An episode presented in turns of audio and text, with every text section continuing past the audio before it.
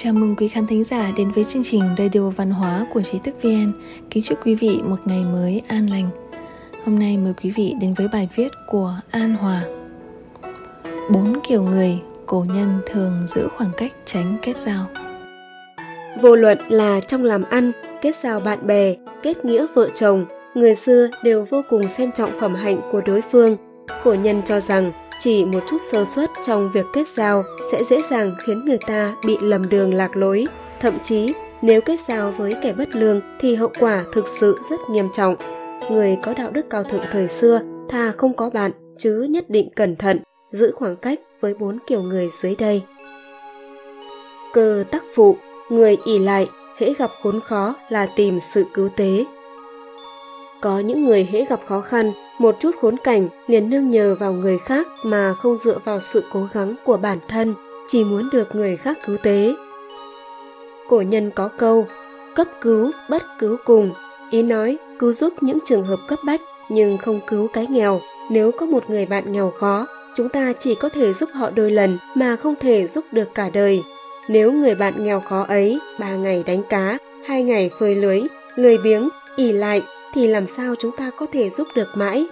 Mỗi người đều có cuộc sống của mình, cần phải học cách tự lực cánh sinh, dựa vào bản thân mình mà sống. Một người có khả năng tự lực cánh sinh mới có tôn nghiêm và thể hiện mình là người có trách nhiệm. Phàm là người hễ gặp một chút khốn khó, liền tìm sự cứu tế của người khác thì đều không có tôn nghiêm. Đối với một người không có tôn nghiêm, cổ nhân cho rằng không thể kết giao. Bão tắc cụ người vô ơn nhận được sự giúp đỡ là quên ngay. Cổ ngữ nói, tích thủy tri ân, dũng tuyền tương báo. Ý muốn khuyên răn người đời nhận được ơn huệ của người khác, dù chỉ nhỏ bé bằng giọt nước, nhưng phải ghi nhớ mà báo đáp ơn ấy lớn bằng một dòng suối mạnh mẽ. Một người không biết cảm ơn thì sẽ chỉ một mực đòi nhận mà không muốn hồi báo. Người được người khác giúp đỡ xong liền cao chạy xa bay không một chút lưu luyến được xếp vào loại vô ơn, bạc nghĩa, không có lương tâm. Giúp đỡ một người như vậy không chỉ không làm cho họ tốt lên, mà thậm chí lâu dần còn khiến họ nghĩ rằng đó là việc hiển nhiên, là điều thường tình. Người không biết ơn thì một chút lợi nhỏ cũng không chịu thiệt, không biết quý trọng người tốt với mình. Bởi vậy, cổ nhân khuyên rằng đối với người không biết ơn thì chỉ nên giữ khoảng cách nhất định. Úc tắc su người nhìn thấy phú quý liền xiểm nịnh bợ đỡ.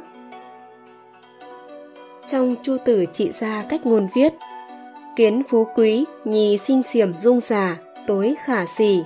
Ý nói, người thấy kẻ phú quý mà a dua xiểm nịnh thì là kẻ vô sỉ nhất, không biết xấu hổ nhất.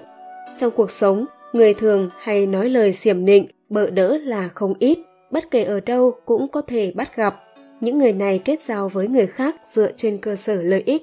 Điều họ coi trọng nhất không phải phẩm hạnh, mà chính là địa vị và phú quý. Người giỏi bợ đỡ, gặp người nói chuyện với người, gặp quỷ nói chuyện với quỷ, rất khó nhận biết họ có thật lòng hay không. Những người như vậy thường có tâm cơ rất sâu. Khi bạn có địa vị, có quyền thế, họ sẽ luôn tươi cười qua lại với bạn. Nhưng khi bạn thất thế họ sẽ lập tức coi thường bạn và rời đi, thậm chí còn ném đá xuống giếng. Người như vậy thực sự không nên kết giao. Hàn tắc khí thấy người nghèo khó liền coi thường. Trong chu tử trị gia cách ngôn viết, ngộ bần cùng nhi tắc kiều thái giả tiện mạc thậm. Tức là ai thấy người nghèo khổ mà tỏ vẻ kiêu ngạo, khinh khi thì là kẻ hết sức đề tiện cổ nhân cho rằng người có nhân phẩm như thế thì không nên kết thâm giao. Người như vậy, trong lòng họ coi tài phú là yếu tố đảm bảo cho nhân cách. Họ cho rằng người có tài phú mới đáng được người khác tôn trọng. Trong tâm họ luôn dùng tài phú để đánh giá con người và sự việc. Kỳ thực, người càng hiểu biết, ở tầng thứ càng cao thì càng có thể đối xử bình đẳng với mọi người. Họ nhìn thấy người giàu sang phú quý hay người nghèo khổ bần hàn thì đều có thể giữ thái độ nho nhã, lễ độ mà đối đãi. Cuộc đời của mỗi người đều có lúc lên lúc xuống, sóng gió gập ghềnh. Có thể ngày hôm qua, người ta đối với bạn còn a dua xiểm nịnh, hôm nay đã là khinh khi miệt thị. Nếu gặp được người như vậy thì chỉ có thể tránh đi, không để họ làm phiền nhiễu đến cái tâm của bản thân mình.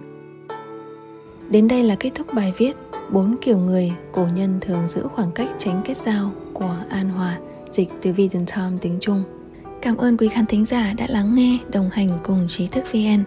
Quý vị có thể truy cập vào trang web trí thức vn.org hoặc tải ứng dụng mobile trí thức VN để đọc thêm các bài viết văn hóa của chúng tôi. Đừng quên nhấn subscribe đăng ký kênh và để lại bình luận ở bên dưới. Một lần nữa, xin cảm ơn và hẹn gặp lại quý vị trong các chương trình tiếp theo.